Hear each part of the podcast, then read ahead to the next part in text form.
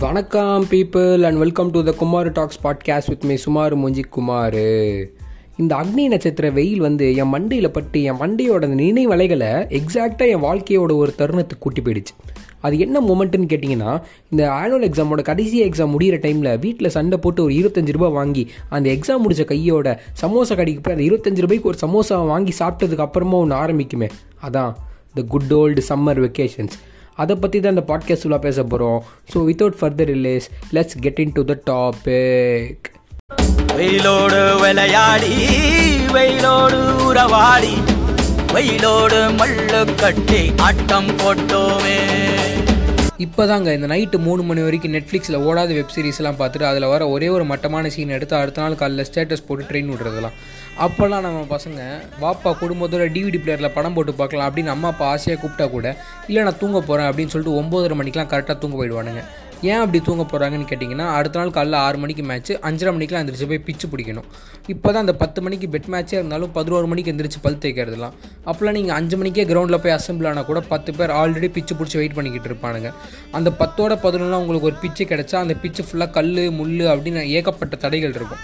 அந்த தடைகள்லாம் நீங்கள் தூக்கி போட்டு கிளியர் பண்ணி பெருக்கி விட்டு மேட்ச் ஆடலாம் அப்படின்னு முடிவு பண்ணுவோம். அதை நம்ம பசங்க ரூல்ஸ் போடுவாங்க. அந்த தூரத்தில் ஒரு எரும மாட்டு சாணி இருக்குது அந்த சாணியை தாண்டி போனால் சிக்ஸு அங்கே ஒரு பிளாஸ்டிக் பாட்டில் பறந்துக்கிட்டு இருக்கு. அந்த பிளாஸ்டிக் பாட்டில் தாண்டி போனால் ஃபோரு அப்படின்னு. இந்த ரூல்ஸ் எல்லாம் போட்டதுக்கப்புறம் நீங்கள் டாஸ் போட்டு மேட்ச் விளாட ஆரம்பிக்கும் போது நான் ஓப்பனிங் தான் ஆடுவேன் அப்படின்னு சொல்லிட்டு ஒருத்தன் வந்து ஃபஸ்ட் பால் தூக்கி அடிச்சு அவுட் ஆகிடுவான் இன்னொருத்தன் நான் அடித்தா சிக்ஸ் ஃபோர் தான் எனக்கு பை ரன்னர் வேணும் அப்படின்னு சொல்லிட்டு அடம் முடிப்பான் இன்னொருத்தன் பேட்டில் பாலே பாடலனாலும் காலையாச்சும் தட்டி விட்டு ஓடி போய் நான் ஸ்ட்ரைக்கர் பேட்ஸ்மேன் அவுட் ஆக்கி விட்டுருவான். இதெல்லாம் உங்களுக்கு வந்து இந்த பெரிய பிச்சு கிடச்சா மட்டும் நடக்கிற காமெடிகள் இதெல்லாம். உங்களுக்கு ஒரு பெரிய பிச் கிடைக்கலனா நீங்கள் வந்து இன்டர்நேஷ்னலி ரெக்கக்னைஸ்ட் ரூல்ஸ் கொண்ட பாக்ஸ் கிரிக்கெட் அப்படின்னு ஒரு கிரிக்கெட் விளையாட ஆரம்பிப்பீங்க. தொட்டா ஒரு ரன்னு முப்பது ஃபீல்டு அந்த முப்பது ஃபீல்டர் எல்லாரும் ஒன் பிச்சில் ஒன் அண்ட் கேட்ச் பிடிச்சா அவுட்டு அந்த பாக்ஸை தாண்டி த்ரூவாக போனாலும் அவுட்டு இதெல்லாம் இந்த ரூல்ஸ்லாம் நீங்கள் தாண்டி நீங்கள் இந்த மேட்ச் ஜெயிச்சிட்டிங்கன்னா நீங்கள் இந்தியன் கிரிக்கெட் டீமுக்கே ட்ரை பண்ணலாம். ஏன்னா அவ்வளோ திறமைகள் இருக்கும் உங்களுக்குள்ள. இந்த தண்ணி பஞ்சம் அப்படின்னு ஒரு விஷயத்த நம்ம பசங்க இந்த கிரிக்கெட் கிரவுண்டில் தான் எக்ஸ்பீரியன்ஸே பண்ணுவானுங்க. ஏன்னா எவன் கையிலையுமே காசு இருக்காது. அப்படி அதிசயமாக ஒருத்தன் பாக்கெட்டில் மட்டும் நாலு ரூபா இருந்துச்சுன்னா அவன் ரெண்டு வாட்டர் பாக்கெட் வாங்கிட்டு வருவான். அந்த வாட்டர் பாக்கெட்லேயே அவன் நாக்கெல்லாம் உள்ளே விட்டு குழப்பி அடித்து அரை வாட்டர் பாக்கெட் எடுத்து நம்ம கண்ணில் காட்டுவான். அந்த வாட்டர் பாக்கெட்டை பார்த்த உடனே நம்ம பசங்க காணாததை கண்ட மாதிரி பேட் ஆகுது பால் ஆகுது எல்லாத்தையும் தூக்கி போட்டு அதை நோக்கி ஓடி போய் அந்த அரை வாட்டர் பாக்கெட்டை பத்து பேர் சேர்ந்து குடிக்கிறதுலாம் ஒரு தனி கெத்து. இதில் அப்பப்போ எப்பயாச்சும் ரஸ்னா பாக்கெட் வரும். அது வந்து ஆடர் அட்வான்டேஜ் எப்பயாச்சும் நடக்கிற சினீரியோஸ் அதெல்லாம். இதெல்லாம் முடிஞ்சு நீங்கள் வீட்டுக்கு போகும்போது கண்ணாடியில் உங்கள் மூஞ்ச பார்த்தீங்கன்னா நீங்கள் விளையாட போகிறதுக்கு முன்னாடி அரவிந்த் சாமி கலரில் இருந்தால் கூட வந்து பார்க்கும்போது இந்த ஆயுதத்தில் ஒருவன் படத்தில் வர சோழர்கள் கலரில் தான் இருப்பீங்க.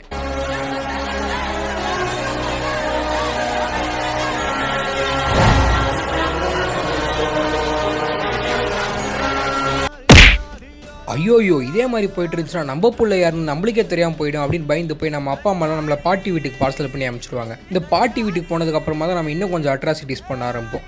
நம்ம பாட்டி பார்க்குறதே ஒரு பத்து சீரியல் அந்த பத்து சீரியலையும் பார்க்க விடாமல் நான் ஐபிஎல் பார்க்கணும் அப்படின்னு சொல்லிட்டு அந்த டிவி டைமையும் நம்ம ஆக்குபை பண்ண ஆரம்பிச்சிருவோம். ஆனால் ஆயிரம் தான் சொன்னாலும் பேர பசங்களை ரொம்ப நாள் கழித்து பார்க்குறோம் அப்படின்னு சொல்லிட்டு அந்த ஒரு பாசத்துலேயே நம்ம பாட்டிகள்லாம் இந்த அவங்களுக்கு தெரிஞ்ச எல்லா குக்கிங் வித்தைகளையும் இறக்கி நம்ம போகும்போது அனிருத் சைஸில் போனால் கூட திருப்பி வரும்போது அம்பானி புள்ள சைஸில் தான் வருவோம். அப்படி ஒரு கொளுத்த குட்டியாக தான் நம்ம வீட்டுக்கு அனுப்புவாங்க எப்போவுமே. இந்த பாட்டி வீட்டு சுற்று வட்டாரத்தில் ஒரு ரெண்டு ஃப்ரெண்ட்ஸ் பிடிச்சி அவனு கூட ஊர் சுற்றி நம்ம பாட்டி இதெல்லாம் பார்த்து இதுக்கு மேலே ஊர் சுற்றணும் அம்மா அப்பா கிட்ட மாட்டி விட்டுருவேண்டா அப்படின்னு பயமுறுத்தி ஐயோ பாட்டி தயவு செஞ்சு அப்பா அப்பா வீட்டிலாம் சொல்கிறாதீங்க அப்படின்னு அவங்க கிட்ட கெஞ்சி ச்சே ஆயிரம் தான் சொன்னாலும் பாட்டி வீடு பாட்டி வீடு தான் இல்லை அப்படியே சம்மர் ஒரு மாதிரி ஜாலியாக போயிடும். ஆனால் அப்போ தான் ஒரு திடுக்கிடும் தகவல் வரும். அதான் இந்த ரிசல்ட் டே இந்த ரிசல்ட் டே வரதுக்கு பத்து நாளைக்கு முன்னாடி நம்ம பசங்க விளையாட ஆரம்பிச்சிருவாங்க. நாளைக்கு ரிசல்ட்னா இன்றைக்கி நைட்டு கால் பண்ணி மொத்த கிளாஸ் பசங்ககிட்டயும் ஜென்ரலாக ஒரு டவுட் கேட்டே ஆகணும். மச்சான் நாளைக்கு யூனிஃபார்மா இல்லை கலர் ட்ரெஸ்ஸான்னு கடைசியாக டவுட் எல்லாம் கிளாரிஃபை பண்ணி அடுத்த நாள் கல்யாணத்துக்கு போகிற மாதிரி ரெடியாகி மிஸ்ஸு மாடி போய் மாப்பிள்ள மாதிரி நின்னோன்னா அந்த மிஸ் ஒரு வார்த்தை சொல்லுவாங்க. ம் எப்படியோ பாஸ் பண்ணிட்டப்பா இந்த வருஷம். அடுத்த வருஷம் ஒழுங்கா படி. ஒரு வார்த்தை கேட்க ஒரு வருஷம் காத்திருந்தேன் அப்படின்ற பீஜம்லாம் நம்ம மனசுக்குள்ளே ஓடும் அப்போ. நம்ம அமெரிக்க ஜனாதிபதி ஆன அளவுக்கு சந்தோஷப்பட்டு நம்ம அப்பா கிட்ட அப்பா எனக்கு பிஸ்கெட் வாங்கி தாங்கப்பா அப்படின்னு ஆசையாக கேட்போம்.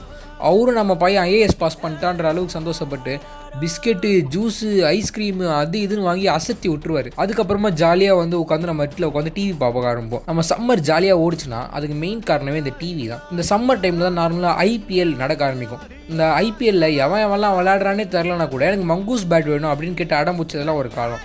இந்த ஐபிஎல் வந்து பெரிய பசங்க சமாச்சாரம். அதுக்கு நமக்கு நம்மளுக்கு ஒரு மிகப்பெரிய ஆன்டிசிபேட்டட் போச் ஈவெண்ட்னா அதுதான் அந்த சுட்டி டிவி ப்ரீமியர் லீக் அதனே சுட்டி டிவி ப்ரீமியர் லீக்னா அது ஒரு டூ வீக்ஸ் டோர்னமெண்ட்டு அதுக்கு டூ மந்த்ஸ் முன்னாடிலேருந்தே சுட்டி டிவி ப்ரோமோ போட ஆரம்பிச்சிருவோம் சென்னை டீமுக்கு ஜாக்கி சான் கேப்டன் திருச்சி டீமுக்கு டோரா புஜி கேப்டன் அப்படி இப்படின்னு.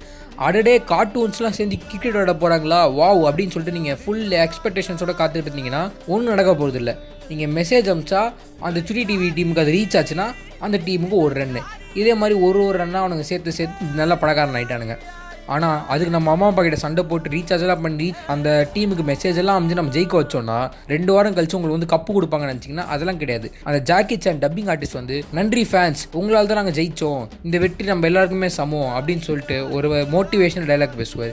இதெல்லாம் கேட்டு வெறியாகி கத்தி மாஸ் ஃபீலிங்லாம் உருவாகும் நம்மளுக்கு.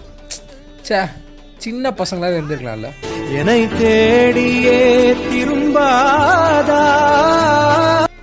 இந்த ஊர் திருவிழா அதெல்லாம் வந்து இந்த சம்மர் சீசன் டைமில் தான் ஜென்ரலாக நடக்கும். நான் வந்து சிட்டிலே வந்த பையன் நான் அந்த திருவிழாக்கெலாம் போனது கிடையாது. அப்படின்னு நீங்கள் சொன்னீங்கன்னா உங்கள் லைஃப் டைமில் ஒரு மிகப்பெரிய எக்ஸ்பீரியன்ஸை நீங்கள் மிஸ் பண்ணிட்டீங்க தான் சொல்லணும். ஸோ நெக்ஸ்ட் டைம் உங்கள் ஃப்ரெண்ட்ஸ் யாராச்சும் இந்த திருவிழாக்கு போகிறேன்டா அப்படின்னு சொன்னால் அவங்க காலில் வந்தாச்சும் அவங்க கூட சேர்ந்து போயிட்டு வந்திருக்கேன் ஏன்னா இதெல்லாம் வந்து கண்டிப்பாக நீங்கள் எக்ஸ்பீரியன்ஸ் பண்ணி ஆகணும். இந்த திருவிழா வந்து ஒரு பத்து நாள் நடக்கும். காப்பு கட்டுறதுல ஆரம்பித்து பத்தாவது நாள் தான் மெயின் திருவிழா.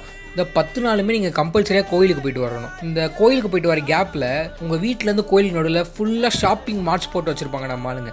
அதில் அம்மா கிட்ட அடம் பிடிச்சி ஒரு லேசர் லைட்டை வாங்கி ஊரில் இருக்க சின்ன பசங்கள்லாம் வெறுப்பேற்றிட்டு சுற்றிட்டு இருப்போம். பத்தாவது நாள் மெயின் திருவிழாக்கு அஞ்சாவது நாளே போய் ஜவுளி கடையில் புது ட்ரெஸ் வாங்கி பத்தாவது நாள் மெயின் திருவிழா எப்போ வரும்னு சொல்லிட்டு ஆன்டிசிபேஷனோட உட்காந்துட்டு இருப்போம். வேஷ்டி சட்டெல்லாம் கட்டி புது மாப்பிள்ள மாதிரி பத்தாவது நாள் திருவிழாக்கு ரெடி ஆகி போய் நின்னோன்னா அந்த தேர் வந்து டூ கிலோமீட்டர் பர் ஹவர் ஸ்பீடில் தான் மூவ் ஆகிட்டு இருக்கும். அந்த தேர் பின்னாடி நம்ம கம்பெனிக்கு ஒரு ஆளை பிடிச்சி அவங்க கூட சேர்ந்து ஜாலியாக நடந்து போயிட்டே இருப்போம். அந்த தேரே ஒரு நாலு தேர் தான் மூவ் ஆகும். ஆனால் நாற்பது இடத்துல நடுவில் மோர் பந்தல் போட்டு வச்சிருப்பாங்க. அது எல்லாத்துலேயுமே அட்டன் பண்ணி மோர் ஜிகர் தண்டா எல்லாத்தையும் ஓசியில் குடிச்சு தாவணி போட்ட கிராமிய பெண்கள்லாம் சைட் அடிக்க அப்படின்னு நீங்கள் நினச்சிங்கன்னா உன் கூட கம்பெனிக்கு வந்தவன் அந்த பெண்களை நான் உஷார் பண்ணிட்டே போவேன்டான்னு உங்களுக்கு அல்வா கொடுத்துட்டு போயிடுவான். நீங்கள் மட்டும் தனியாக வேடிக்கை தான் பார்த்துட்டு போகணும்.